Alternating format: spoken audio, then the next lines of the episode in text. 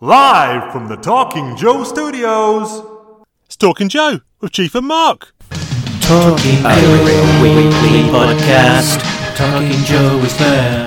Talking Joe thought we would last. Talking Joe is there. Fighting each other like a married couple. A podcast on the air. Talking Joe is there.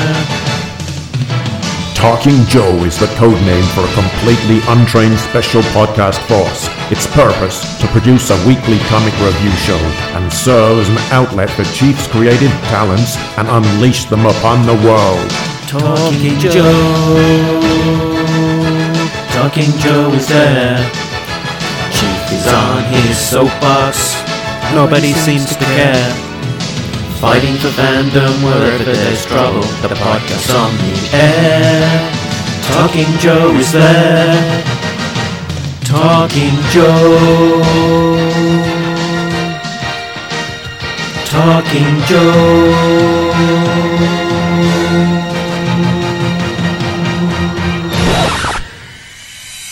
Talking Joe is on the air, and here are your hosts, Chief and Mark.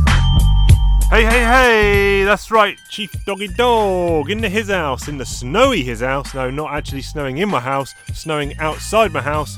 Been outside, made a the world's smallest snowman, probably about to scale of uh, 3.75 GI Joe figures. So it is a small one. My mate sent me a video. He is down in Guildford in Surrey, and he built like a 10 foot snowman. So cannot compete with that but was nice to get out in the snow and uh, Evelyn was um, tidying and sweeping up snow uh, as a five-year-old would be doing. Uh, but I am joined by you. Who are you and what is the weather situation where you are?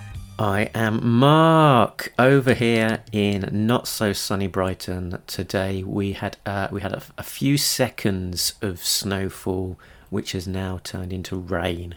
Uh, so, boo. so we've got we've got a rain situation going on down here. Yeah, I think we're scheduled for snow until about now or about 12, another half an hour, and then rain is forecast until like Mm. forever. So uh, it's all going to wash it away. But um, yeah, yeah. you never know. It's you know it's it's often the overnight stuff is the fun, isn't it? It's Yes, you, you yes. know nothing there. You wake up and then there's a Yeah. nice blanket of snow. That's yeah. exciting. Well, the only upside of that is I was absolutely brass monkeys outside, freezing my knackers off. So coming up into this freezing loft, it's no change. It's fine. I can cope Very with the good. cold in the loft because I'm used to it now. hmm That's right. That's right. Yeah, so sorry, sorry for the late start on recording. I had uh, a somewhat impromptu haircut from uh, the in-house barber, Okay, Mrs. aka Mrs. Funky Bunch. Bunch. Yeah. and uh, and uh, did she do a good job? Did you leave a tip? Uh, I didn't give her a tip. Maybe I Oh. should have done. Yes. Uh, tip: do better next time. Ooh, Um, slap no, no, no, uh, no, no. So no, pretty good job. It's uh, a learning curve. It's uh, definitely an improvement on lockdown haircut number one, which was extreme to the max. Yeah. My missus on the daily uh, tells me that I need to get a haircut, otherwise the divorce papers are getting filed. So the chief is going to keep on growing. I can't blame her to be honest, man. But It's getting a you're bit looking long. like a yeti, man. I don't That's know. That's it. That's it. I'm going to keep going. Keep going till I can't go no more. I'm going to keep going till I do the splits. and then I get cut. and a centre parting at the same time. yes. When when was the last time you had a haircut? Good question. I think it was. Now, this is a d- dispute that I had with Ben because I said it was prior to lockdown last year. So, like, must be 10, 11 months ago. And he's like, no, surely your hair grows faster than what it is now in 10 or 11 months. But Hmm. maybe it doesn't. Maybe I just got slow growing hair. Could be. You're very old. But yeah, could be I'm very old. Yes, that as well. That as well. But yeah, yeah. Other than that, um, uh, what have I been doing? Reading a lot of Dread and reading a lot of comics. And um, what else did I do? Oh yeah, me and Ben I've got a new game since we've uninstalled, deleted Battlefront. We are now playing Trials Rising on the PS4 Oh, what's that? uh, motorbike motocross game where side scrolling left to right where you just have to it's like a kickstart you know remember old kickstart on the bbc Oh yeah, yeah, yeah, yeah. I think Uh, I've got Trials Fusion. Yes, yes. So I had Trials on the Xbox, then I got Trials Fusion on the PS4. He tried getting, or he purchased digital Trials Fusion because I said this will be a good multiplayer game to replace uh, Battlefront, and he downloaded it, but then he had to sign into some U, something called UPlay, some rubbish third party app, and he could just couldn't do it. We spent an hour online of him trying to do it, and in the end he said this is rubbish, and then he asked for a refund for Trials Fusion, which the PlayStation Store credited him straight away. And then I said, wait a minute, let's try this next version, Trials Rising, that might be better. So I ordered a copy from a physical copy from online for like seven quid. And he's like, I cannot be waiting. He said, I'm just going to buy the digital version, 30. I mean, this guy might's got money coming out the wazoo. so he's bought the uh, digital version. Mm-hmm. Uh, I downloaded the demo just so he's like, I'm going to go on last night and have a little spin. So I thought, mm. I'll play, I'll download the demo so we can kind of get a party going and chat while he's discovering the game and I'm just playing the demo because he's never played a Trials game before. I'm quite an expert at Trials, I like to think. And I said, I'm going on for 10 minutes, do this demo, and that's it. And I was on for three hours playing a demo. Gosh, that's a good demo. Well, he just repeatedly said, This game is insane. how do you. And he just repeatedly texted me saying, How do you stop playing it? Because mm. it has the one more go syndrome in Mass Effect. You know, it's okay, very good. the ability to do a one minute level and you're not got that gold medal, you hit one button and it restarts you back at the start of the level with no lag or load time is just horrendous because it just you cannot wrench yourself away from the pad. Okay, and and is it and impro- oh. and the downside is for me that there's no opportunity to send any hacker reported messages. go on, oh, go on. No. Sorry. I was going to say, is it improvement on uh, Trials Fusion? Because I wasn't a big fan of that, to be honest. It's much of the same. Now, what I liked about the first Trials game was the fact that it felt quite stripped down and basic. And I like all these technical elements of, you know, holding the throttle and having to lean and wheelie at the right time. Whereas Fusion, way Fusion went and Rising has gone even more, it's very much a splashy, in your face effects kind of super jumps kind of scenario. Now, I think there will be technical maps in there, but you know we haven't got to them yet. But um, fair dues. And, and if we want to talk about bad stuff that's happening, we need to talk about this. When things go wrong, you can't explain. A broken window, a bad chest pain, you've got a leak, you've lost a wheel, your watch is smashed. Can this be real? A hole in your shoe, misplaced your purse. The explanation is the Roman air gypsy curse. That's right, the RGC. You're stuck with the RGC. You can't hide from the RGC, the Romaneer, Romaneer, Romaneer Gypsy Curse. That's right, it's the Romany Gypsy Curse. However, much like the Where's Molly segment that was, uh, as as people will know, Molly featured in every issue. Uh-uh, no, it didn't. Um, Romany Gypsy Curse is not in effect this week uh, incredible scenes of stuff going right for the chief. There was one possibility of a super Romany Gypsy curse about to happen, but it was negated by uh, common sense and perceptive drivers. Now I'll lay it out for you. I've gone mm. out to the shops to get something. I've come back. I'm, I'm there's one pedestrian crossing I got across, fairly busy road to get home, and I'd press the button for the lights. Normally, I'm a I'm a big believer in waiting for that. You know, red light for the traffic. Even if there's nothing around, I don't like to wander out into the into the road because you know I, I, teach my daughter that you wait for that green man before you cross in. However, in this instance, I was like, there's no traffic coming, or there is a bit of traffic coming, but there's ample opportunity for me to get across. And went across the road, and I was in a light jog, and my, my iPhone fell out of my pocket halfway across the road and I didn't really realise until I got to the other side. Looked back. By this time, I've got no time to get back across the, into the middle of the busy road because there's now traffic coming. So I'm like, oh shit! There's a there's my, you know my 300 pound iPhone, whatever, in the middle of the road, about to get crushed. Double decker bus coming, and uh, the bus. Uh, I kind of was looking out into the road, and the bus driver kind of caught me looking into the road, thinking, "What's this guy looking at?" Managed to slow up and then swerve around my phone and gave me a thumbs up to say, look, I've saved you there. And uh, then there was a van coming behind him, and he obviously was like, what's going on here? And he stopped right in front of my phone and kind of waved me across into the road to go and pick it up. Catastrophe averted. Amazeballs. Mm, Yeah. That's right. I'm right. That's right. I'm waiting for Karma to come back round and hit me in the ass today when my house blows up or something like that. Yeah, we need uh, a new segment. Chief's fairy godmother looking over him. Yeah. There's a jingle there, probably. Maybe. Yeah, that's right. That's oh right. dear.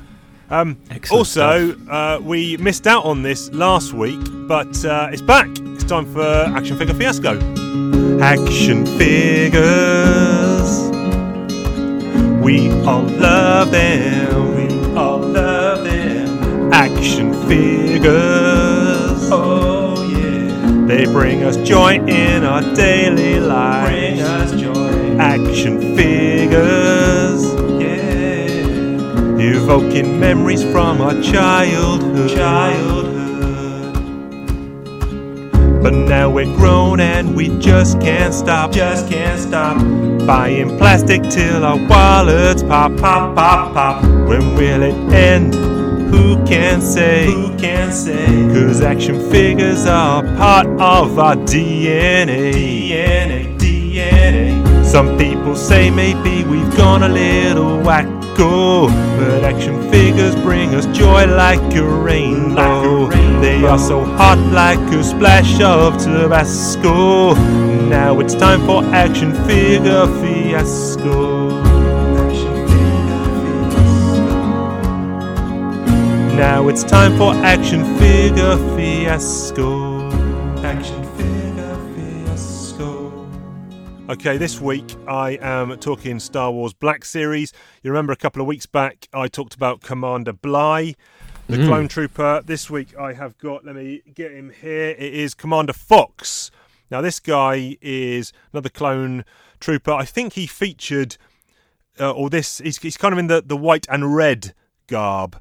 And he featured quite heavily in, I think it was season seven, possibly, of Clone Wars. Uh, I think this this outfit is for the kind of Coruscant official guard squad. Um, Okay. But but yes, say it looks to be the same clone body as Bly. Helmet looks to be the same, but he's got different accoutrements on the helmet. He's got a little kind of antenna at the back, a nice short visor. Uh, comes with a big blaster rifle, black with a nice bit of silver dry brushing. Comes with a mid-sized blaster, and then also two hand pistols. Comes with the cloth cape, a little bit different to Bly's in that it's got a split down the back, red with uh, black with red trim. Then what sets him apart is he's got all this kind of dirt on his legs, lower legs, thighs, chest plate, and then he's got a load of scratch marks on his helmet. Um, the the kind of um, detail for the for the add-on paint jobs there is really really nice and um, good posability on this guy. Uh, that's two commanders down. I need to get Rex, Captain Rex, and Commander Cody and Commander Gree, and then I think and Wolf as well actually. And then I've got them all. So I've actually I've only got two, and I've still got four to get. but but yeah, I'll put some Yeah. pictures up on the socials. But these these figures are good. Um, I'm not going to get any regular clone troopers, I don't think. Uh, just happy to stick with these commanding officers. Mm, yeah. You don't Uh, mind the too many chiefs, not enough Indians. That's it. That's it. Yeah. But um, Yeah.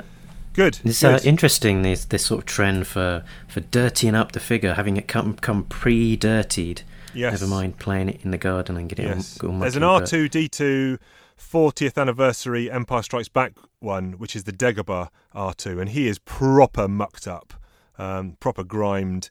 And I have seen other people taking clean R2s and kind of doing their own grime and muck, um, you know, hand painting them to, to get the finish you really want. Um, I haven't, you know, I'm. I, I I figured when I was going to get into action figures, I was going to do a lot of customizing, you know, swapping body parts and and making capes and stuff. Done zero of that. Mm, yeah, well, I guess, I guess it probably diminishes the the resellability as well. If you did want to start divesting any of this collection, so um, Yes, you know, yep. it's probably, uh, you know, from a from a resale point of view, it's it's the safer thing to do. Yes, yes, very good, very good. Um, anything from Thomas this week? Uh, not so far. If there is, it will be inserted here. Good And stuff. if there isn't, then it won't be. Then maybe Mark can do one. we'll see. We'll see. Um, Action Figure Fiasco. I think that could, you asked me last time what my favourite jingle was. I think it probably is Action Figure Fiasco. hmm I do also like the Larry colloquialism ones, uh, the over Yeah, egg and the pudding good. one. I think that's quite a nice one. Yeah, And, it's uh, sweet like tobacco. Yeah, Tabasco. Yeah, uh, very good, very good. Right, well, we need to do something very important, and that is close out the hunting of the snake with issues 273, 274, and 275. It's time for comic talk. Comic talk, oh, comic talk.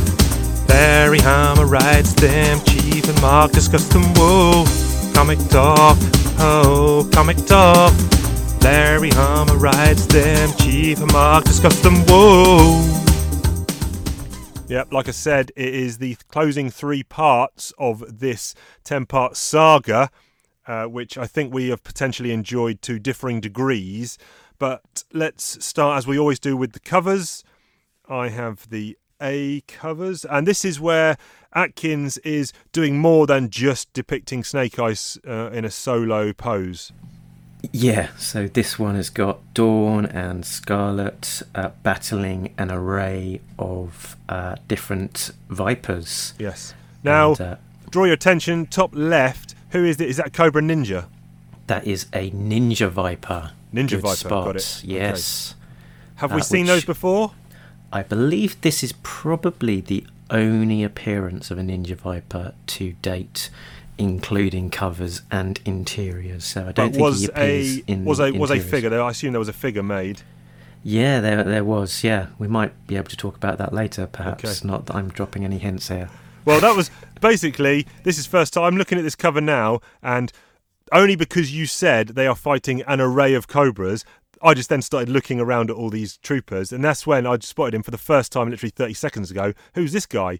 Uh, and then once you said Ninja Viper, my guess was going to be Ninja Viper. So even though you've dropped a clue, I'm still taking 100% credit for when I guessed that later. Okay, excellent. Okay. Um, uh, the odds are as well it won't be your first guess. There's uh, also Ant Man down in the bottom left. Just spot him. okay. Yes. Yes. I think that's a miscoloured um, uh, Crimson Guard Immortal. Right. Yes, that makes sense. Um, although, yeah, I think yeah, probably as you say, might m- looks like it's uh, coloured to be somewhat like a Strato Viper, perhaps. Hmm. Um, top right um, in the purple, I'm not too sure necessarily who that No? would be. Yeah, there's um, Saw Viper is that colour, and uh, there's uh, the uh, the the driver of, of that Cobra submarine. I think is also that that colour. Are they called maggots or something? drive the like- like bug? that? Yeah. No, maggot is the that's the thing with the big elevation. It's a vehicle, isn't it? Mm. Or no, maggots are the are they the drivers? Nullif- no, Ma- maggots are the yeah maggots are the drivers, aren't they? I think they're like a beigey brown, aren't they? Yeah, let's move on and have. Let's move on because this is great radio. Fact-checking Joe can can t- Yeah. correct us there.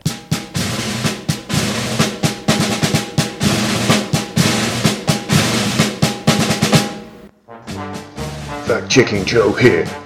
Hawk is actually thinking of Sea Slug, who came with the Cobra Sea Ray vehicle. Not too far off. Over and out, and Charlie Mike. Okay, we've got the B cover, which is another part of this Jamie Sullivan big piece. We've got the retail incentive, which is John Royle, Tunnel Rat. I've only got the small one. Is that Beachhead behind him? No, Looks like it, doesn't it? Mm-hmm. can't really see.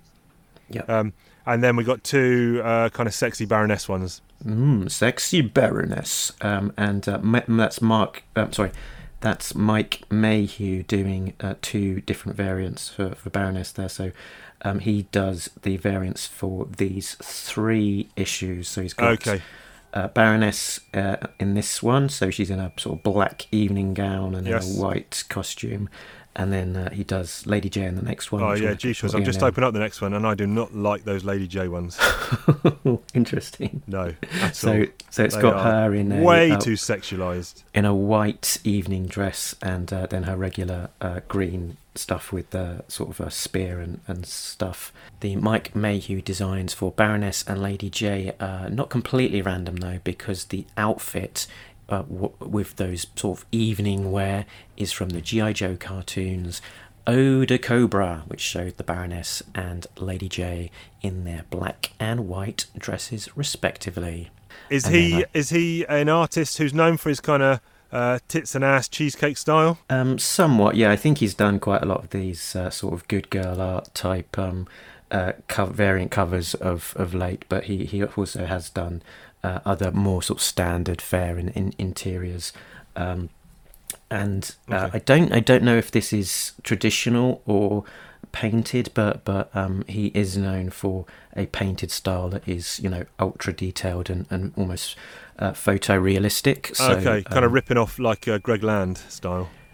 I think it's a bit slightly slightly better than the Greg Land style, to be honest. Okay. It's sort of some, somewhere in between Greg Land and uh, Alex Ross, I'd say. Look at these horrendous scarlet ones by Kiro Repin Uh, which uh, two seven four. two seven four? Yeah, those are awful, aren't they? Yeah. It's um just a, a really bad cheesecake, sort of very CGI kind of computer looking Yeah. Scarlet. Not a fan of those at all. No. Uh, Atkins cover A. We've got Dawn and uh, Snake Eyes chopping up a Cobra flag in a bit of a firefight. The B is more Jamie Sullivan, and then Copperhead on the John Royle Retail Incentive. yeah, that's it's quite not cool, bad. isn't it? Yeah. That's not bad. Like any time you see Copperhead. Uh, let's go to 275, which for some reason has a $5.99 price tag. I'll come to that later. It's Um, for all of those extra pages. Yeah. Yes. Um, we've got. Oh, my watch keeps beeping. I don't know how to turn my watch onto silent, so apologies if that keeps beeping. Um, it's a gypsy curse. Snake Eyes, then we've got some Cobra hierarchy on the back, along with Destro. Doesn't really make sense that cover, but doesn't really. yeah, matter. it's it's not it's not especially you know, logical, but yeah, it's uh, Snake Eyes, and instead of jumping and slicing, he's got some uh, cobras behind him. Um, Yep. This time round. Yep. Mhm. Uh, we've got more Jamie Sullivan, and then the John Royle is a double page front and back splash of Snake Eyes. Uh, and again, I haven't seen this in big, but it looks like just shooting at loads of randos. Uh, it's the it's against the Dreadnoks. This oh, one. it? Okay. So it's I think it's uh, I don't have it in front of me at the moment, but I think it's Torch, Buzzer, and uh, Ripper. I think with Ripper probably on the bottom right hand corner, is it? Okay. Yes, you're right. I see that now. Yep. yep. Um, yeah, I think, it, and this is a this is a double cover, so um, it's uh, yeah, it's nice when you look at it uh, up front. Obviously, Okay. it doesn't uh, doesn't bear any resemblance to the interiors because the uh, Dreadnoks are on the side of the Joes in in the inside, yes. and also. Uh, the visor look, uh, that version 2 Snake Eyes is not the version appearing in No. uh, Snake Hunt, but yeah, it's a nice image. Yeah, and then finally we've got the retailer incentive B, which is by Larry Hama and uh, Steve Leialoha. Yeah, absolutely. So this is the famous team from issue 21 Mm, of uh, silent issue. Yes. Silent Issue. So uh, expecting a lot from the team and somewhat disappointed, I, The characters look static. We've got Snake Eyes, Tunnel Rat, and Lady J. Some cobras in shadow, and it just looks a bit. There's no movement there. It's a bit hmm, basic. Mm, yeah, I mean the the Lady J figure particularly there it does it's yeah, it's a bit flat, isn't it? Yeah, yeah.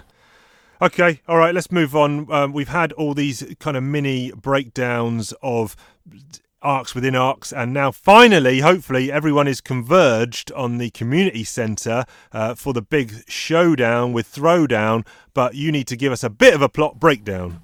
Sounds like you just did it, Chief, but I'll, I'll give it a go. Converging on the Springfield Community Centre are the G.I. Joe paratroopers, the October Guard, the Joes on the buses, the Dreadnoks, and Destro providing air support. Inside the community centre, Fake Eyes continues his escape, kneecapping Cobra Commander and Dr. Mindbender in the process. Beneath the Springfield Community Centre, the Arashikage Ninja Team and the Joe's Airborne Team meet up with a rampaging throwdown in the secret tunnel between the community centre and the hospital. Above ground, the October Guard, the Dreadnoks, and a busload of Joes also engage Cobra. The story concludes in an all splash page silent issue as everyone obliterates crowds of Cobra troops. The Joes fight their way out the community centre and the hospital. With Snake Eyes rescued, everyone makes an escape, massacring more Cobra troops on the way out. Roadblock eats a cheeseburger. Mission complete. Boom, win. um, yeah, that's pretty much it. Yeah. So, um, okay, I want to start off with the first few pages where we have previously heard Cobra Commander talk about the the insane levels of security and death traps in the lower levels of this basement of the of this community center where no one can get in or out. And yet, on the outside, they seem to not give two shits about surveillance because Joes are just parachuting onto the building. Um, they've got no early warning systems, Cobra. They've got no defence against this. Joes can easily just fly a fly a uh, aircraft over, jet some people out, and then there they go. Correct. Okay, yeah, yeah. Um, Yeah. As- maybe as- they were never concerned with a frontal assault. Although they have Well- been a frontless assault. Uh, no, it wasn't this. This was the place that was rebuilt when Snake Eyes and the Dreadnoks, or the and the the good guys, escaped from here on the Thunder Machine quite recently. That's true. Yeah. So the Joes definitely know the location of uh, Springfield, and it's Yeah. already been, yeah, the community centre has already already been basically destroyed once, all already. But um, as much as you say about the security downstairs, that's not particularly effective either, is it? no, no, no. Uh, we heard Cobra Commander speak at length about, like I said, all these this C4 and uh, claymores and all this laser death trap stuff, but um, none of that seems to have been switched on. no, no. Mm. They forgot Yeah. to pay the bill for that one. yeah. It was outsourced to the lowest bidder. Mm. Yes. Yeah. Uh, hmm.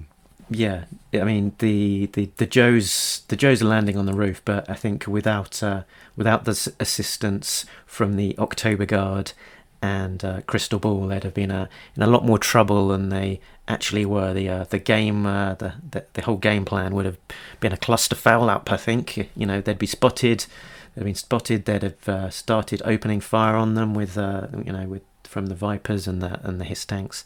So. Uh, and yeah, Mm. the Joes didn't know that the October Guard were going to be there, were, No. were they? So somewhat fortuitous Yes. that uh, that Crystal Ball was able to help out with his Hypno Shield. And Yes. uh, well, he did what- get MVP for me in a previous uh, one, so you know, Mhm. keeping up that good work. Do you see on the, on the page three of that issue where uh, Crystal Ball is grabbing his Hypno Shield from? Uh, a pizza box, A pizza box is just the right shape to, And to keep it size. stowed away. yeah, super extra large pizza. yeah. very good, very Yeah, good. just, well, uh, you don't want to deliver that careful you wrong, don't- do you? Here's your here's your pepperoni, and the guy, what what the heck is this? I tell you what, that would have been a better storyline than what we got here. um, A whole subplot where Crystal Ball accidentally delivers someone a pizza, which Yeah. is a Hypno Shield. and then he tries to hypnotise Yeah. someone with a Mm. cheese and pepperoni. oh, even better. I mean, no, that's cheese and pepperoni. Every pizza's got cheese, surely. Uh. So there, there are some monsters who don't like cheese. No, in their fact, pizza. I was in Iceland. Uh, not uh, for you people, uh, not in the UK. That's not the country. It's a shop in the UK. I was in Iceland the other day, and they I saw a no cheese vegan pizza, and it had like a hummus base instead of cheese. hummus. Even I'm even I'm not stooping that low to eat that. Mm, yeah, I'm feeling a bit sick. Oh, I really could go for a pizza right now, though. I might order yeah, one after love this. pizza. Mm. Yeah. Um, Yeah. Okay, so what's uh, look? I'm just looking flicking through the pages. All these guys are driving, still driving. Um, then Destro's coming in. One thing I did note down here is Snake Eyes. Uh, so he's captured Mindbender and Mhm. uh, Commander, and there's a bit of a face-off with um, the Vipers, and he ends up kneecapping Cobra Commander and Mindbender. And then when you see them a couple of pages later, where Laura pops up, look at the horrendous state of their knees. they are looking ravaged, Oh, right? Mate, I've actually written, yeah, knees are ravaged. Yeah, yeah. Yeah, yeah, yeah, yeah, yeah. Oh, bad news. And Laura, all of a sudden, after her whimpering uh, fail previously, now Mhm. she's like, um, I'll get him, Cobra Commander. I'll do the Crimson Guards proud. So now all of a Yeah. sudden, she's got a second wind and she's back Mhm. on board the Cobra train. Yeah, she's manning up, Yes. um, or womaning up.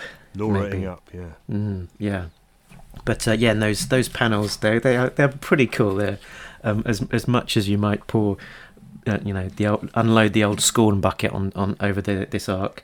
You know, some of those Snake Eyes sequences are pretty cool.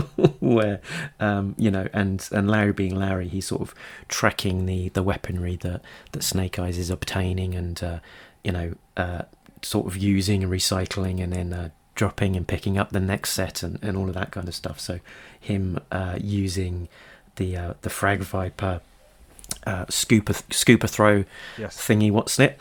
And uh, t- you know, chucking a grenade into the side corridor, taking out a whole bunch of cobras there, making use of the alley viper's shield uh, a lot more effectively than the alley vipers do. Uh, I'd hasten to add. Yes. Um, you know, slinging that on his back at one point.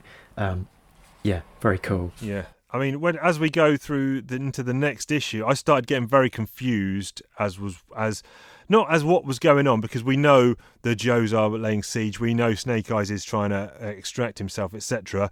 But all the inner workings of what all these different teams are doing, it just felt like really bad storytelling in terms of making everything clear or in fact interesting. I mean, were you Mm. able to clearly follow where every single team was? Um, I I did have to reread stuff um, multiple times to to properly understand exactly what is going on. To be honest, I mean, they yeah the the sense of place could be a little Yeah. bit conf- confusing because they're sort of toing and froing and, and turning direction in, in certain cases and backing up, you know, going back on the, back on themselves and, and so on. Yeah, could be a little bit confusing, but uh, and I don't know how in- intentional that might have been. No. You know, obviously it's meant to convey a little bit of uh, of chaos uh, there, but uh, yeah. I mean, look, it- Cobras have got all their guys in there. There's loads of troopers there. They've got night creepers in there. They've got all kinds of vipers, crimson guards.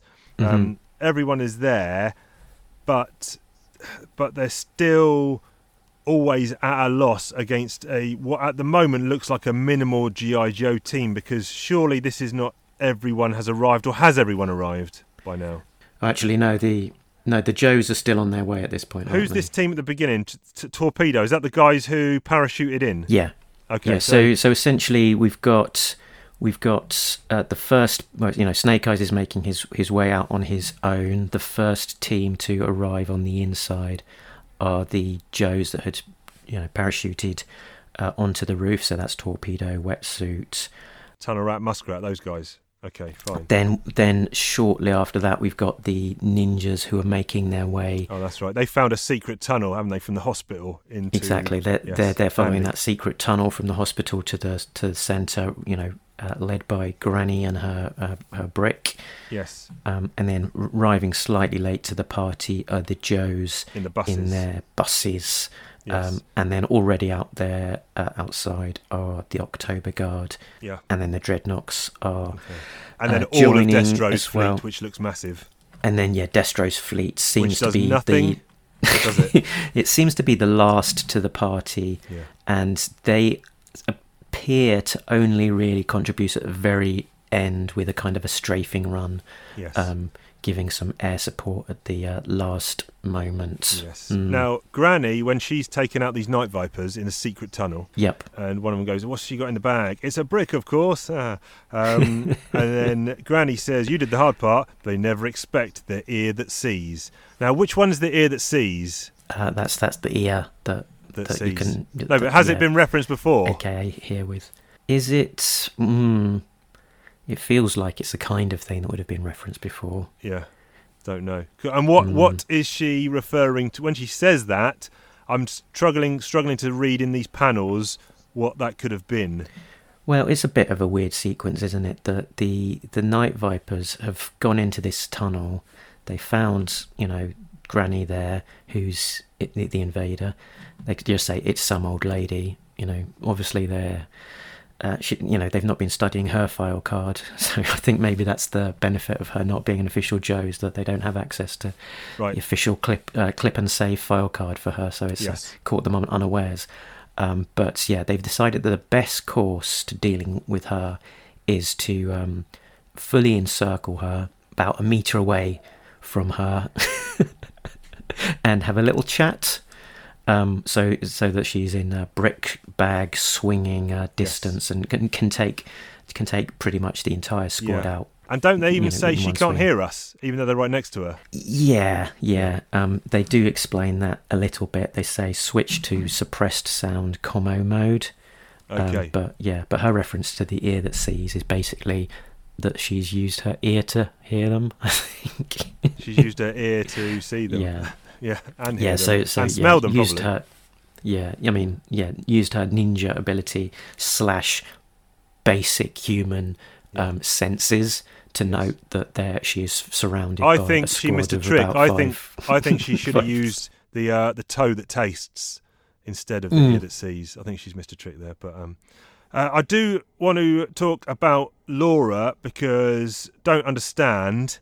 Um, we've got some. Oh, I just will mention quickly here that uh, Netho Diaz. Uh, I am quite digging his art here. I think his art again every issue seems to get better and better. Yeah, it's strong. Strong. I mean, both both teams do well, but but Netho is is his issue is very good as Yes. as as well. Yeah. Um, but we, we get to a page where Snake Eyes is taking out a load of dudes in security corridor, and there's someone lying on the floor. I didn't realise till I'm looking at it now that that's actually Laura, and she's going, Uh-huh. "Uh."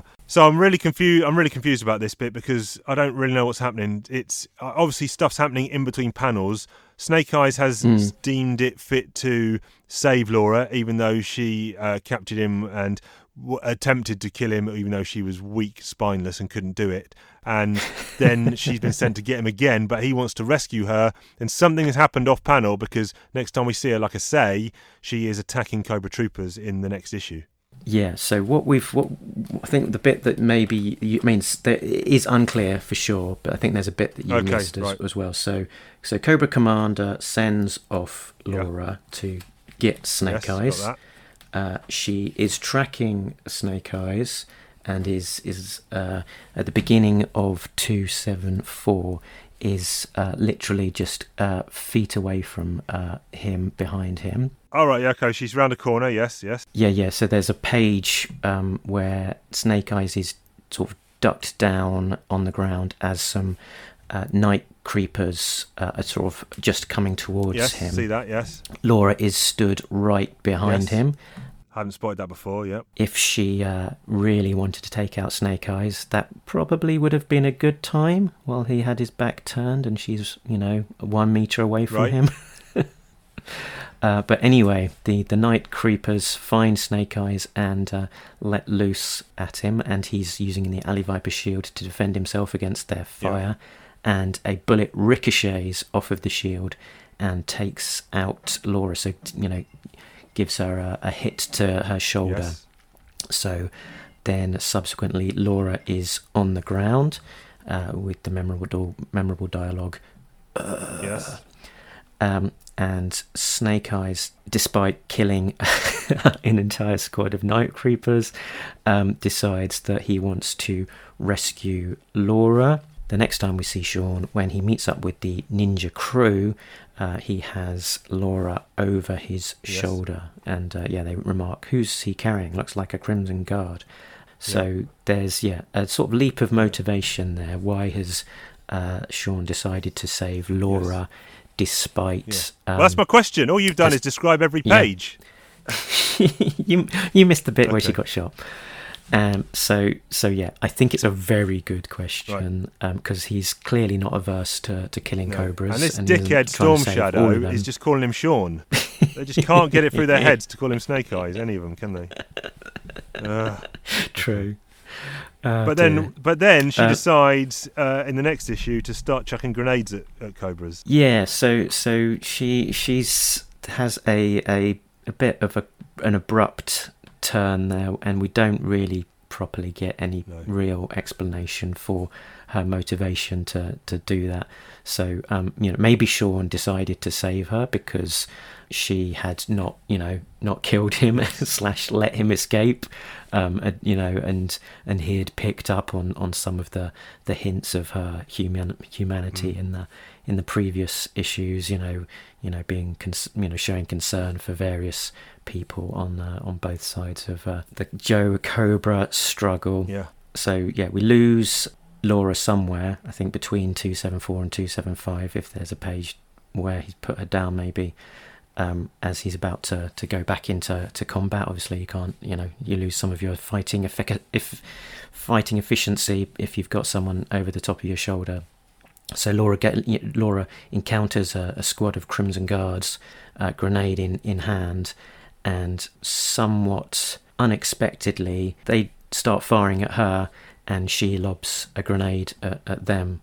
Uh, apparently, yeah, blowing up the uh, entire squad uh, in a fair, fairly brutal way there. But uh, And Yeah, so so I think it's one of the big unexplained parts of Snake Eye. Um, really, is is why Laura has such a dramatic Yeah. turn.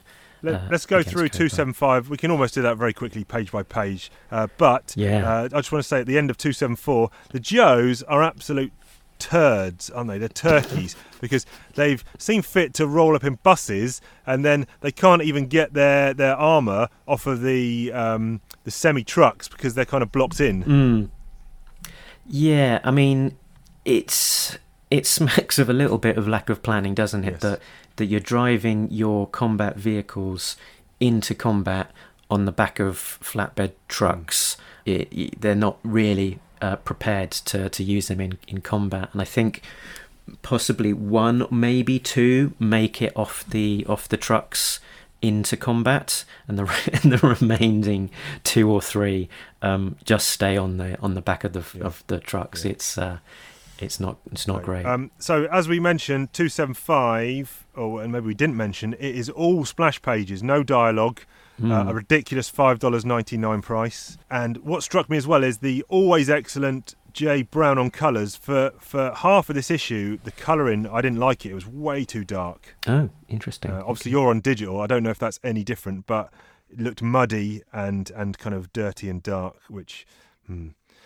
Uh, okay, yeah, fine. I'm going through these very quickly. Page one, we've got the Ninja Crew and some of the others, and like you say, Laura's down. Snake Eyes is checking on her. Yep. So that that's the bit where he's he's obviously put her down while they go back into Yes, combat. uh, Mhm. Page two, we've got Cobra Commander on a gurney, surrounded by different Vipers, kind of signalling them to attack or whatever.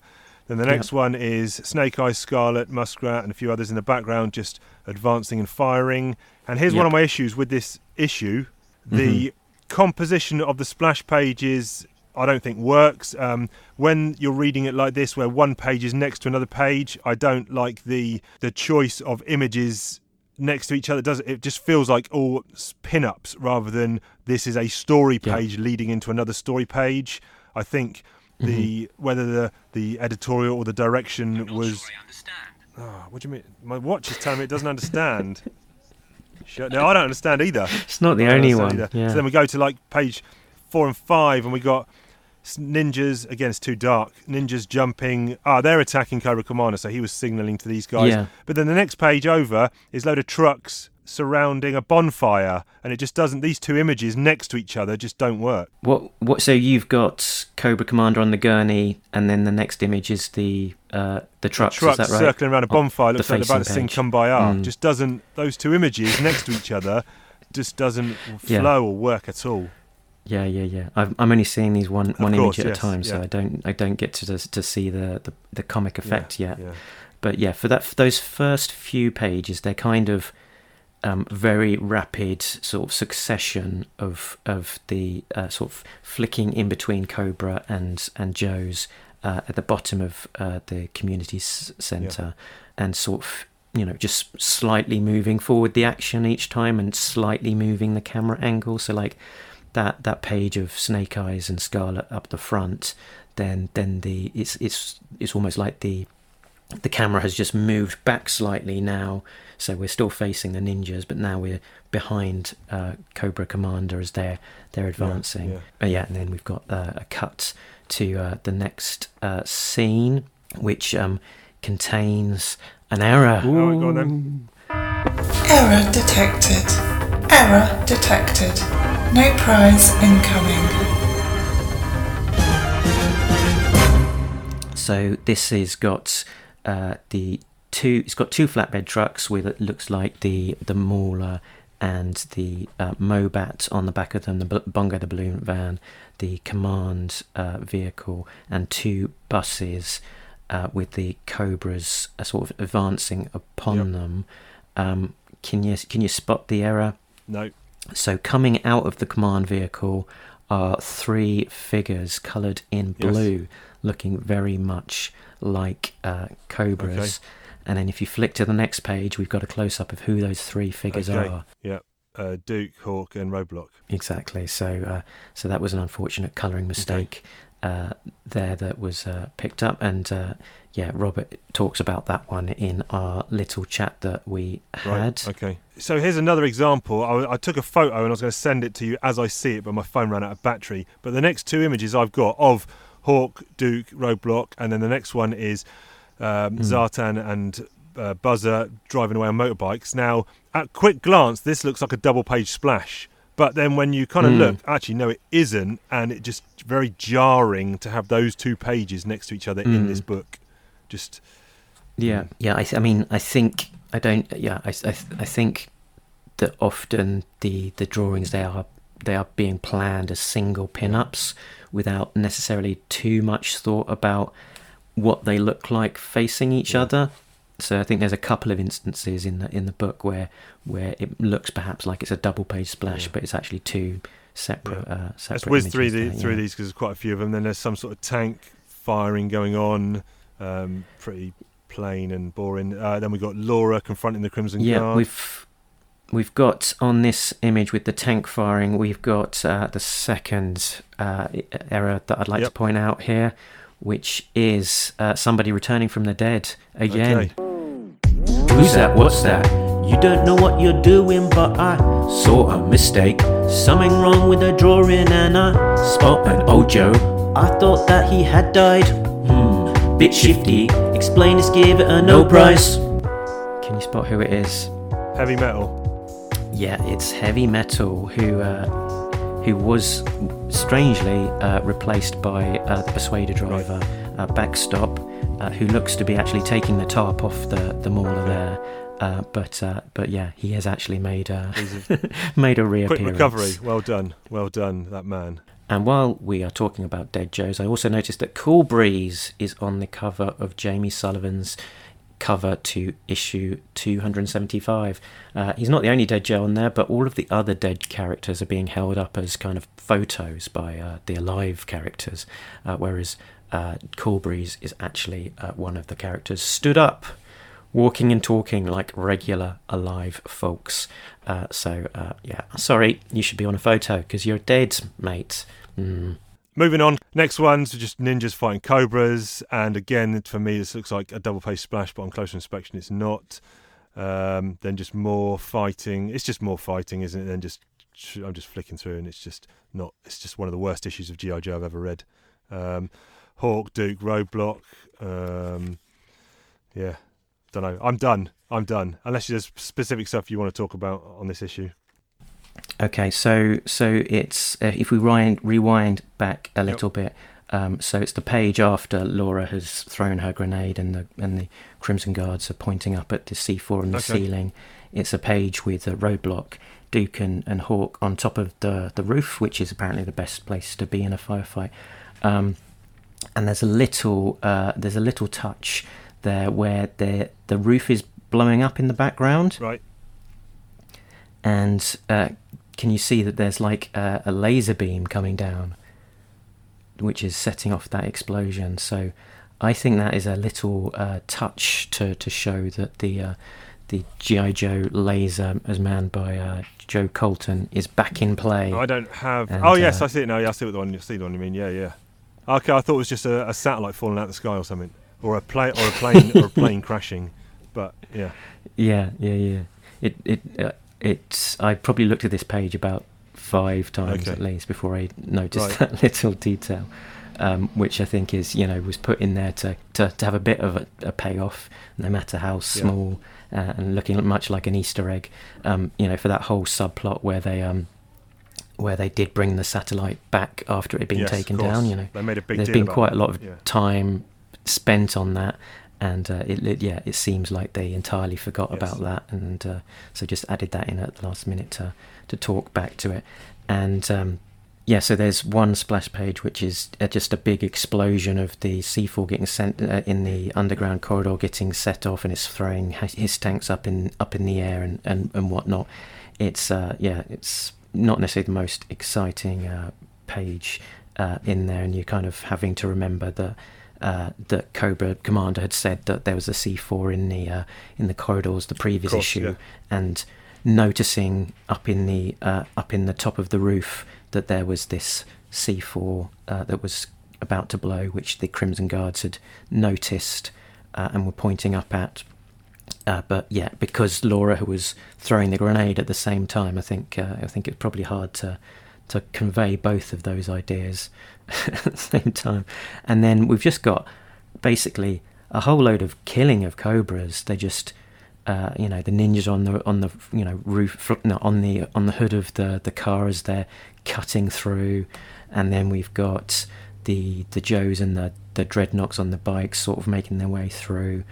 You know, a whole a couple of pages of the two buses of of GI Joes uh, blowing people away in uh, the the you know incredibly combat effective buses um, you know, special combat buses yeah. by the looks of things. Given given the amount of bullet holes in these buses and lack of injuries to the Joes, they uh, they're pretty uh, hardcore stuff. And then we've got the uh, the October Guards making an escape and, and setting fire to Cobras as they as they do so. Uh, Destro finally making appearance and uh, opening fire on retreating Cobras, uh, you know, which is apt for, for a man of his honor code and uh, yeah, then you know they appear on that page, and then they zoom off. Mission yep. done, and then uh, and then we've got more, you know, going away on the motorbike, shooting cobras. Then then you're leaving Springfield, and that's it. Mission completed. Well done, uh, well done, Snake Eyes. Give give give that man a handshake and uh, jump on yes, a burger. Yes. Um, Maybe or, or, or a sandwich out of a sack. Yeah. Uh, who's, who's to say? Um, before we yo before we yo Joe it, have you got any uh, colloquialisms or hammer times? I was just I was just going to say before before we got to that that there's a you know just a big note that there is a lot of violence and killing and mowing down Cobra Tree. Yes. You know, but we've got one injury on the Joe side, which is Tunnel Rat taking a, a hit to his shoulder. Yeah. But there, there must be hundreds of cobras getting mown down in, in, in somewhat brutal circumstances. There's there's a, a couple who are sort of cut in half by uh, fire from the uh, Thunder Machines, uh, mini guns, whatever they're called, Gatling guns. Um, and also, you know, being run over by the vehicles and, and you know, disappearing under the various vans in the front of them. It's uh, somewhat brutal, and uh, there's still this sort of deference to the Cobra hierarchy because despite all of the Cobras that, that Throwdown killed, you know, he lets off uh, Cobra Commander with a, a kneecapping, yep. and uh, and Mindbender with a, a, graze to, to his knee. So um, it's it's not like Throwdown necessarily was was sort of adverse to killing, or, or even you know adverse to killing people that, that could have been taken down by a, a wounding instead. So uh, so he you know is is showing a deference to, to Cobra Commander to to let him off there for sure. Yeah. yeah. Which I don't know. It seems seems galling. You know, in these these days, you know, you should you should, should treat everyone the same. If you're just going to kill people mercilessly, do it regardless of their rank. So, uh, what else did I what I noticed? We so we had um, Diana Davis, who uh, was credited as research assistant. Um, I don't know if we talked about her last time, but you know she's there as uh, to sort of give the script a once over and try and pick up uh, any dead Joes that might be cropping up. So hence uh, uh, having made maybe perhaps fewer dead Joes appearing uh, this time yep. around than, than previously. Uh, there's a nice discussion in the in the letters pages of some of the real world characters who inspired uh, Stalker, Zartan, and Snake Eyes. We had uh, Dana injured in the firefight as well, actually, alongside um, um, Tunnel Rat and uh, yeah, the robotic horror show you know looks after and shows uh, great concern. So uh, either he's been programmed with um, some good, uh, nice empathy chip, or, or maybe it is uh, the genuine, some sort of genuine horror show brought back to life. Yeah, Granny is is swinging her brick again. Yeah, uh, you know, it's. It, I think it's it's a joke that's that's had its time. Yep. we we can leave this one behind, right? and I guess the the main the main thrust, particularly around this this last issue, is that it, it doesn't need to be a silent issue. It's um, issue twenty one. It makes sense because uh, it was meant to be a stealthy silent extraction, and this is just non non-stop explosions, shooting, shouting orders. Very, you know, a very loud issue, effectively. So it doesn't make sense for it to just be splashes and, and silent, really you know, there's the tradition of the silent issue, and it sounds also like uh, the schedule was running quite behind, right. and and um, you know, maybe as a shortcut for, for Larry to, to, to get this issue out of the way and, and get back on, on track. You know, one of the shortcuts was to, to just you know get rid of the dialogue from it, which you know maybe helped with the scheduling, but I don't think helped with uh, necessarily serving the uh, No, story. right. Unfortunately, I yeah I did get a bit of inside story on, on in being able to see some of the sc- scripting details for, for this, which uh, was was interesting. So, um, you know, Larry was uh, keen on on the the splash pages looking like Okay. posters, which actually, as you say, each page should be look almost like a, a poster. And he's specifically talked to uh, the uh, them looking in the style of a Delacroix painting or a 50s Soviet propaganda Right. poster. So that kind of image of, of brave heroes leading leading the way, and um, that reference to Delacroix um, is uh, is I think specifically to a fa- very famous painting called uh, in English "Liberty Leading the People," uh, which uh, was an 1830 depiction of the French Revolution, um, which has got yeah the the uh, the sort of the figurehead of the revolution there, um, leading forward with a with a boob that has popped out. Um, you know, do do, do a search, okay. and I'm sure you'll rec- recognize the the image that, that I'm talking about there. So so yeah, sort of an in- intentional kind of you know look to to you know stylizing some of these these images of of having it less yeah less typically what you might understand as a storytelling page and uh, more uh, uh, yeah splash poster image each image being a kind of yeah uh, uh, something that be, could be taken in isolation in its own own right there we go. Yeah, we can move on. shall, I'll, uh, shall we do an I spy on some of the ti teeny tiny little details spotted? Yeah, go for it. I spy with my little eye. So we had a few little uh, occurrences of, of characters we've not seen so much. We had uh, laser vipers wh- who um, uh, make a very rare appearance here. I know that Robert Atkins also likes to sort of mix up his uh, uniform choices so that we're not just seeing the same design all the time. And uh, I noticed in this one, in his issues, the Crimson Guard Immortal was uh, not the typical Crimson Guard Immortal that we're used to, to seeing. It was the version 3 design which has kind of got the uh, grenades or gas canisters kind of attached on uh, on his torso, giving him a, a different look and and um, you know a nice way of kind of indicating this is me perhaps a a leader. Uh, Crimson Guard Im- Immortal as, as kind of the role that he he shows there. We had Budo, who's slicing up a Crimson Guard with a long priest robe Yep. cut, which is a maneuver that was uh, a big part of the Devil's Due Storm Shadow comic. So, somewhat of a throwback to, to that particular uh, maneuver, and uh, maybe you know it's meant to be a very difficult one to, to carry off. So, uh, Budo is clearly advancing in his skill set there was a in the script a lovely little touch that didn't actually see its way to the final art uh, uh, art on the page, which I, I liked and was somewhat sad and didn't make it through. Uh, that in the in the police scene at the very beginning of two seven three, where they've got that um, roadblock set up. In the script, it said that they have a big box of donuts from the Carbo Donut Shop. Um, a nice Oh, we haven't seen that one before, anagram there for Cobra. Carbo donuts, very good. Then we had uh, Dana, I think it was, who referred to Panfilov's 28, and so that reference is to a Soviet propaganda legend about a group of soldiers known as T- Panfilov's 28 Guardsmen who heroically halted and destroyed German tanks during the 1941 Battle of Moscow. There we go. There you go. Spied a lot there. always looking, Funky Punch. Always looking. always always looking and i didn't i didn't have actually have any um uh hammer times or colloquialisms that i particularly picked out i mean we could we could find stuff i'm sure if we really tried um you know i think hammer time at this point the biggest one is granny's Yes. brick Yeah, correct. correct. Um, but if we started on that one we'd never stop so Um, okay, right. Let's uh, yo Joe this story arc as a whole. Two six six to two seven five. What you coming in with? How many cans of Yojo Cola you're doling out? Oh, the whole ten parter. Oh, I, I'm torn. I mean, the story is strange. There was it was a long build up. It cra- it's sort of crowbarred in all of these different characters who didn't ultimately have a huge amount of things to do.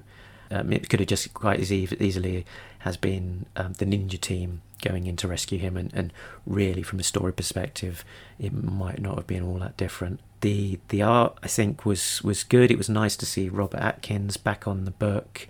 Um, Netho Diaz has has yeah definitely upped his game and, and is is producing some really great stuff. But but yeah, it's ultimately that story let, that lets it down. So I don't know. It's I'm torn. I I, I think overall.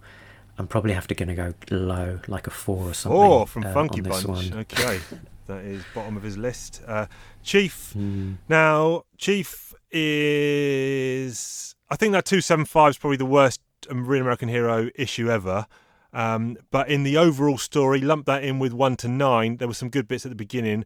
However, I'm looking at the bottom of my list. The bottom of my list is issue 60, which is the Todd McFarlane issue. Would I, which I gave four out of ten. Would I rather read that one issue or this ten parter again? Hands down, I'd rather read that one issue over this again. So this gets three. This is officially Oh, the worst ever real. American story ever produced. Um, Dear. yeah, Oh dear. There you go. Um, and I wouldn't go that. I wouldn't definitely wouldn't go that far. There's some there's some stinkers out there that are generally not written by Larry. So, for example, issue twenty. Um, uh, That was good there fun. Was that that was awful. And then there was that one with Scarlet. Um, that Scarlet flashback issue, which was around about oh, that was not good. 140s. Dark Origin Untold, that- Dark think- Island. Yeah, Yeah, that that was probably my all-time worst issue. I don't think I I actually could get Okay. through that issue with reading it all. It was awful, and then, you know, Snake Hunt. Um, it definitely had high points. There was there was consistently good art throughout. There was some very nice moments. Um, uh, you know, as much as sort of Laura's um, motivations for turning at the end were a little bit unclear. It, it was a Yeah. you know she was a cool Yeah. character to introduce. You know, some of those character. sequences were. some of the sequences throughout were you know were you know really good action sequences. Uh, and there, there was you know there was some real fun to be had but um, I think just as as a whole everything coming together isn't necessarily the, as good as the sum of its its Yep. parts. I think just cramming it all of the Joes onto the two buses and never getting off was I guess way of having lots of lots of characters but ultimately didn't really serve uh, the story and, and often didn't make a huge amount of logic. right. Moving on. Yeah. Favorite line of dialogue? No, I didn't have one. Did you? have you got one? Uh, I did have a favourite line of uh, dialogue, and it was Short Fuse uh, in the bus saying, What are the ROE again? The rules of engagement. Tripwire replied, If it's blue and red, shoot it in the head. There you go. which kind of sums up uh, these these last three issues really the uh, massacre of Cobra by uh, the the GI Joes and uh, and their allies. The massacre of Larry Hama's lack of current talent um, on the GI Joe book. Oh. Um, okay, so uh, we are done with Real American Hero up to date, uh, or up, up to the eight, eight date. Uh, blah, blah, blah, blah. Uh, we are finished now. Snake Hunt that is in the past, uh, but what we do need to do is talk about toys. Mark talks about toys, ho ho. He talks about G.I. Joe. He talks about all the toys from the comic book and the animated show. Mark talks about toys. Mark talks about toys. Okay, Ninja Viper. Eh, eh, no, someone else. Just joking. Of course, it's Ninja Jet Viper and uh, well remembered. So the Cobra Ninja Viper was first available as a mail-in offer from Hasbro Direct in 1992 and uh, is basically a kind of blue. What do you describe the color as? Almost turquoise. Yeah, turquoisey. What colour's teal? Is that teal? It might be. I'm not sure. um, but but you get the idea. Kind of a, a, a light blue, um, almost slight touch of green in there, and and it's it's basically just a repaint of the original Storm Shadow from 1984. So he didn't get released as a carded figure, so slightly less well known. Never cr- cropped up in the in the in the comics, uh, so probably uh, yeah less on the radar for, for, for that fact. And I don't think this is a figure that I ever had. I've never seen it before. This is the first time I've ever seen it. Mm. And uh, the motto is for this character He who masters the art of self discipline can crush any adversary, even G.I. Joe. Recruited from the highest ranks of Cobra's Viper Corps, the Cobra Ninja Vipers are the elite representation of Cobra's new elevated level of ruthlessness. Only the most sinister and cunning Cobras are se- selected for duty as Ninja Vipers. Cobra Ninja Vipers are no less than 10th level black belts in karate, jiu jitsu, and kung fu. These villains are extremely obedient and carry out their orders to the letter. They function as covert subversives who can persuade any foe to do their bidding by entrapping the individual in one of their patented martial arts maneuvers. If given the opportunity, Cobra Ninja Vipers could wreak enough havoc worldwide to seriously damage G.I. Joe's global operations. Why didn't they do it then? I don't know. Yeah. This figure looks cool. I quite like this. I quite like this uh, repaint on Storm Shadow. Yeah, it's, it's quite good, isn't he? I mean, it's a it's a classic uh, mold, and uh, yeah, nice to nice to see. And I think um, that mold did get reused in a few different forms, and there, uh, I think there were even sort of Red Ninja type versions of, of the V ones that, that uh, came out as well. So yeah, and not necessarily one that I've got a huge amount of nostalgic fondness for, but uh, a nice what's the right word? Peculiarity, um, nice. A nice rarity, uh, lesser known figure. There's some other versions though as well. I'm seeing. Yeah, so that so there was uh, another version, uh, sort of it more in the uh, more recent style, uh, with uh, yeah, sort of a slightly more stylized uh, hood to him, which I think is actually the, the, the look that Robert Atkins used for uh, for the cover as well. You can see he's got kind of a dirk kind of knife sort of tucked into his belt, which is what would have uh, come in come with that uh, second version or third version, Yeah. whatever it is. Int- very interesting for me that Larry declined to use these characters in the book because you think, okay, fine, we've got the the Joe ninjas, and then we've got Storm Shadow, and then the introduction of the Red Ninjas as a kind of a rival to the Arashikage. But I'm very surprised that he didn't put these Cobra ninjas in into some big ninja storylines. Hmm. Yeah. Yeah. I think you're. I mean, you're right. It is kind of up Larry's alley, as Yeah. it as it were. But I guess because it's it's less one that he's probably had a hand in originating. I don't. That file card has got the feeling of uh, of a non Larry written Right, uh, okay. file card. So so yeah, I suspect because he didn't really have too much of a hand in it, and he'd you know really established a red the the Red Ninja clan and the uh, the um, Night Creeper clan that, that may be trying to have a internally generated n- Cobra Ninja force as Yeah. as well. You know, and I can understand the the idea behind it of that you get your your best vipers and then you train them up to be ninjas. That's not necessarily a, a sort of a something that you can achieve overnight really it's a kind of it's you know it's going to be a lifetime of training to to get those ninja skills isn't yeah, it yeah. Well, no, that, that's yeah, that's right, and uh, I, I like this one because this is not a character, a, a figure that I even knew existed. So yeah, it looks looks quite cool actually. Good stuff. Good stuff. So that was the Cobra Ninja Viper. Round of applause. Yes, Thank well you. done. Well, Well done, done, sir. Um, yep, maybe we'll see you again one day. Um, and with that done, uh, let's talk about some GI Joe merchandise. Oh yeah. You know, GI Joe ain't just toys, funny books, and tunes.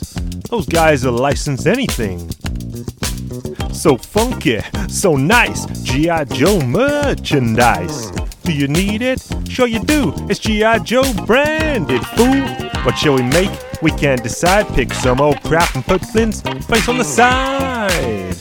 On the side. T-shirts, funkers, sticker shampoo, lunchbox soap, jackets, underoos. Yeah, that's right. I said underoos. Badges, brushes, combs and mugs, telephones, tissues, and probably hugs. Hot damn. G.I. Joe hugs? Radios, candy, tens, tattoos. With a G.I. Joe logo, they just can't lose. Door knocker, doorbell, even doormat. They're probably a brand your dog and your cat. So funky, so nice, it's G.I. Joe merchandise. Do you need it? Sure you do. It's G.I. Joe branded, fool. What shall we make? We can't decide. Pick some old crap and put Flint's face on the side. It's G.I. Joe merchandise. Right, so I had the Saboteur pick, backpack pick last week. Uh, what are you throwing out this week, sir? So this week I am throwing in G.I. Joe Rise of Cobra Eau de Toilette Spray, which comes in two flavours Storm Shadow flavoured and Snake Eyes flavoured. Yeah, look at them bottles. because what man trying to smell nice and impress the ladies wouldn't want to use G.I. Joe branded aftershave? Yeah. Now, um, I'm going to say that you don't have this, but I reckon Diagnostic 80 does. Well, yeah, let's ask him. Yeah. Oh my word. Yeah, could well be could well be the case. So this was Um, what? This was Rise of Cobra era. Yeah. This this was a tie-in product for the Rise of Cobra movie. Yeah. hmm Do we know where it was Um, released? was it a, a worldwide release or? It it seems to be from from where you can buy it and where I've seen it cropping up. It does seem to be uh, some sort of worldwide release. So Wow. uh, yeah, I mean I'm sure it's sort of probably cropped up in uh, random places, but but yeah. And what sort of fragrance do you think uh, Snake Eyes would would have? What kind of notes do you think you'd Hmm. be getting? Death, murder, and sweaty balls. um, would be my guess. Yeah, I was, I was thinking perhaps kind of a a slightly uh, charcoaly burnt smell, perhaps. Right. Okay. yes. A burning flesh smell. Mm, that kind of that Yeah. kind of vibe. I pass on that Uh, one. but uh, but apparently, uh, apparently this is a virile fragrance for men, um, as you would expect. You know, you know, given that uh, two top ninjas have put their name to it. Yes. Yes. I wonder how much they're getting paid for this. I wonder what the endorsement deal's worth. Hmm. Yeah, they they have the eye that smells. You see. Yes. Um, and top notes include sparkling grapefruit, manly, mandarin, masculine, pine needle, ninjery, flesh lime, fresh lime, deadly, and mid- middle notes include include heliotrope, not helicopter, uh, pear, with action at the base, vanilla, cedarwood, amber, sandalwood. Ooh, deadly. That's a good one. That's a good one. Um, Yeah. yes. So next time you're going into battle, either against the cobras or against the opposite sex, now you know how to be ready. Yes. Hmm, interesting. What will they think of next? Good stuff. Um, that was a. That's actually quite a long running. That's a three-time running listener question uh, that we we delved into there. GI Joe merchandise, but we did put out a question, or you put out a question for the Talking Joe fan base this week, and uh, let's find out what it was. Question Tell me what you think about TV. Do you buy toys and buy other things? Who's your favourite guy from that movie? What are the UK pedestrian crossings? Question What did we ask this week? Let's find out as we speak. So I asked out on the Facebook page. Um, uh, so I asked out on the Facebook page, essentially, um, following up on the discussion we had uh, last week. You know, you said that uh, with uh, Snake Hunt ending and us being almost up to date with uh, the where we are with the current publishing of GI Joe, that uh, that you, essentially you wanted to uh, have a step back from uh, the show, maybe have a bit of a hi- hiatus Time out for the chief. time out for the chief. And so us, I asked the listeners uh, what they'd like to see uh, next for the, the show. You know, what would they think of a chiefless show? And uh, given that we're up to date with uh, G.I. Joe, a real American hero, you know, would they want it to, to continue looking at some other guys of uh, G.I. Joe? And uh, yeah, we this was possibly the most active Facebook topic we've uh, ever had on the uh, on the Facebook forum. So it was really nice to to see people getting involved and and you know just being uh, so kind and generous in their comments. Uh, about uh, the show and you know sort of reflecting on uh, you know the the awesome achievements of uh, Chief uh, particularly, but everyone else that that's been been on the show too, and uh, and I think you know generally the sentiment is that uh, that that you know people want to see it keep on going, and ideally with the Chief in some form, but if not, you know try and try and keep keep going, delve into some other part of the GI Joe universe. Yeah, yeah. I mean, good, like you said, good response from the loyal fan base listenership. So we, you know, read and took on board all those comments. Some really nice comments on there as well. So thanks for that, people. Um, uh, I think, yeah, you know, just last bit about me. I am, I am going to have a little bit of a break, whether or not, uh, you know, one month, two months down the line, I'm like, oh, I really miss you know this whole podcast malarkey and I want back in, then maybe there is a slot for me on the show. But um, Mark is a more than capable co-host um, and and a front man here. So it's he's got the, the pick of a few people put their names forward. So whether you know he decides to run forward with a rotating um, kind of some hot seat as it were or and what book you know he you know I would say to Mark Funky Bunch now read whatever you want to read. You know yes, be you know listen to what the listeners have got to say, but don't go down the avenue of reading a book that other people want you to read. You know, so pick something that you like. Oh, I really want to do a reread of this. Um, Devil's Due stuff or this IDW continuity or whatever, and then people will still listen. So, yeah, I think I think the show has done well to last you know, pretty much weekly, apart from two weeks off over uh, a previous winter uh, Christmas break. But other than that, weekly dose of uh, GI Joe content. There's other great. Look, we're not the only GI Joe podcast in town by any stretch of the imagination. There's loads of other great shows out there. So you know, we're in a busy marketplace. Uh, we're thankful that you've decided to spend an hour, an hour and a half with us each week, and like it would be a shame if the show did stop. So if it continues in some guys, and then if you know I can come back on at some point every month or whatever to do something, that would be quite cool. But yeah, I, plenty of opportunities, plenty of um, ways for the show to adapt and evolve. I think. Yeah, absolutely. So you know, there was a few comments there on the on the thread from people saying, you know, that that it'd be like nice to, to see you have some role in the in the show. Um, you know, Chris said uh, Chief needs to be part of the show, and uh, Mike said, uh, "Don't deny the world your podcasting talent, Chief." so, and uh, yeah, a lot of people very kindly sort of stepped forward and said they'd, they'd like to have some sort of uh, involvement as a, you know, maybe as a guest presenter. So, uh, yeah, thanks to Bart, Jay uh, Richard, aka Carol, um, for for yeah. giving a shout out there.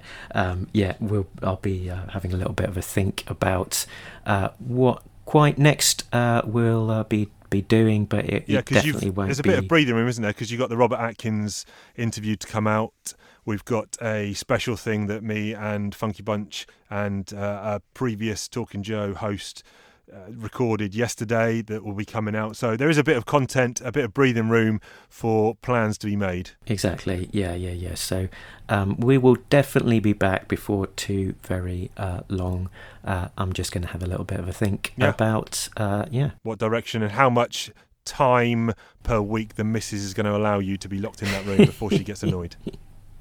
We've all been there. Yeah. We've all been there. It's just your turn now. Mm, yeah. Yeah. Okay. Uh, listen, I am hungry, so I'm going to go and have some lunch. Hopefully, Funky Bunch is going to do the same. Anyone out there um, who is listening, go and have your lunch, your breakfast, or your dinner, and uh, or a snack. And I will be tuning in at eight 40 p.m. tonight, I think it's where it is, to watch the Green Bay Packers beat the Tampa Bay Buccaneers. And then if I've still got any juice left in me, I will then watch the Buffalo Bills beat the Kansas City Chiefs of all teams. Um, so there you go. Mm-hmm. And with all that said and done,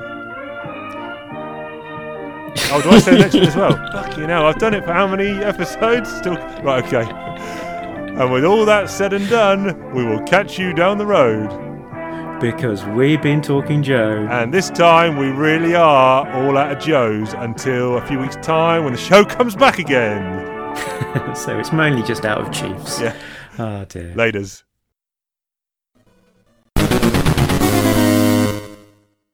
That was a good one. That was a good one. Um, Well, hold up, Chief. We've almost we've finished the episode, but we didn't actually talk about how well Snake Hunt did at including every single Joe.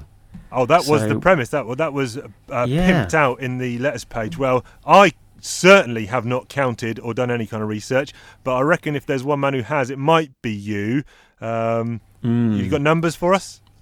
Well, I I, th- I thought just looking at you know the way that the plot progressed that basically most of the way that they've covered the every you, you having every single Joe is to to bung him in a couple of buses. I thought.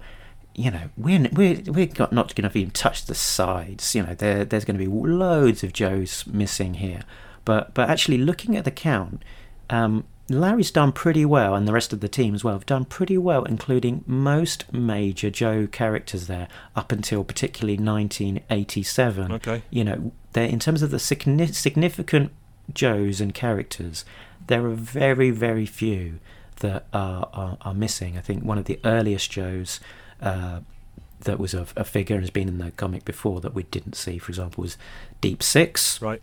I don't I don't think he appeared, but aside from that, the, you know most of those early Joes look to look to have been included. Very So good. so Well done, I team. definitely doff my uh, cap to, to Larry and the team for, for covering them off.